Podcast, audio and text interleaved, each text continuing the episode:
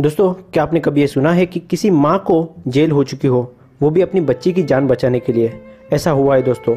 वो भी north Virginia में। ये कहानी है सारा की, जो एक ब्लैक मदर थी। और अमेरिका में ब्लैक और वाइट के झगड़े कई सालों से चलते आ रहे हैं। जैसे हमारे इंडिया में हिंदू और मुस्लिम के झगड़े होते हैं। ठीक उसी तरह ब्लैक एंड वाइट के झगड़े अमेरिका में कई सालों से चलते आ रहे हैं। सारा की एक छः साल की छोटी बेटी थी, जो ओशन व्यू एलिमेंट्री स्कूल में पढ़ने के लिए जाती थी। सारा एक सिंगल मदर थी, जिसकी वजह से उसकी छोटी बेटी की ज़िम्मेदारी पूरी सारा के ऊपर थी। लेकिन सारा पूरी हिम्मत से अपनी बेटी की परवरिश कर रही थी। लेकिन पिछले कुछ दिनों से उसकी बेटी नीली कंप्लेंट कर रही थी कि उसे स्कूल नहीं जाना है। वो हर बार स्कूल जाने के लिए रोती थी। उसने सारा के पास कई बार एक कंप्लेंट की थी कि उसके रंग को लेकर उसके स्कूल में उसे चिढ़ाया जाता है, मारा जाता है। इस बात को लेकर सारा काफ़ी चिंतित थी।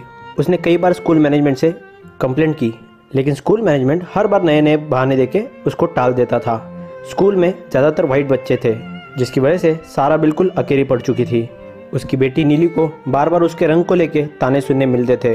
टीचर भी उसे कई बार ताने मारते थे।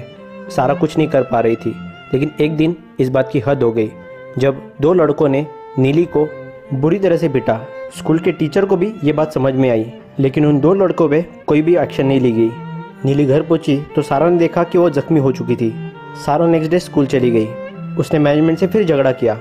उसने कहा कि इस तरीके से बर्ताव नहीं सहा जाएगा, लेकिन मैनेजमेंट की तरफ़ से कोई भी रिस्पॉन्स नहीं था। छोटी सी इंक्वायरी करके स्कूल ने यह टॉपिक वहीं पे दबा दिया। अब सारा से रहा नहीं गया। सारा अब स्कूल मैनेजमेंट के खिलाफ कुछ एक्शन लेना चाहती थी, लेकिन उसके पास कोई प्रूफ नहीं था। उसने चुपके से नीली के बैग में एक रिकॉर्डर रखा। उसने नीली को विश्वास दिलाया कि अगर कोई भी कुछ भी करता है तो सारा इमीडिएटली स्कूल पहुंचेगी। वो हर दम उस रिकॉर्डर को सुनती रहेगी। अनफॉर्चुनेटली ये रिकॉर्डर उसके टीचर के हाथ लगा। उस समय वर्जीनिया में एक रूल था कि आप इलेक्ट्रॉनिक डिवाइसेस अपने स्कूल में नहीं ले जा सकते, खासकर रिकॉर्डर जैसे इलेक्ट्रॉनिक डिवाइसेस स्कूल ने सारा को वार्निंग देके छोड़ दिया, लेकिन सारा अब मानने वाली नहीं थी। उसने फिर से उसके बैग में रिकॉर्डर रखा और ये रिकॉर्डर अगली बार फिर पकड़ा गया।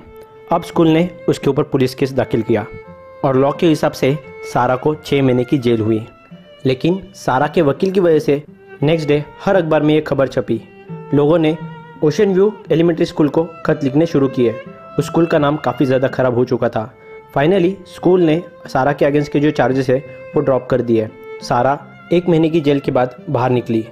लेकिन तब तक सारा पूरी तरह से टूट चुकी थी। नीली को भी उस स्कूल से निकाला गया। दूसरे स्कूल में दाखिल किया गया। लेकिन ओशन व्यू स्कूल के ऊपर आज तक कोई भी एक्शन नहीं ली गई है। ये केस भी उसी वक्त दबा दिया गया।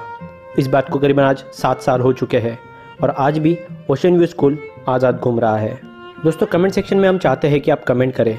आपको क्या लगता है इस स्टोरी के बारे में? आप खुलकर लिखें। सारा के अगेंस्ट का केस वापस लेके ओशन व्यू स्कूल बच गया। लेकिन क्या सच में नीली को इंसाफ मिला है? क्या सच में ऐसा लॉ होना चाहिए? कमेंट सेक्शन में कमेंट ज़रूर करें। साथ ही साथ इस वीडियो को ऐसे दोस्तों के साथ शेयर करें, जिनकी बेटी स्कूल में पढ़ती हो। लाइक करें वीडियो को और चैनल को सब्सक्राइब करें। धन्यवाद।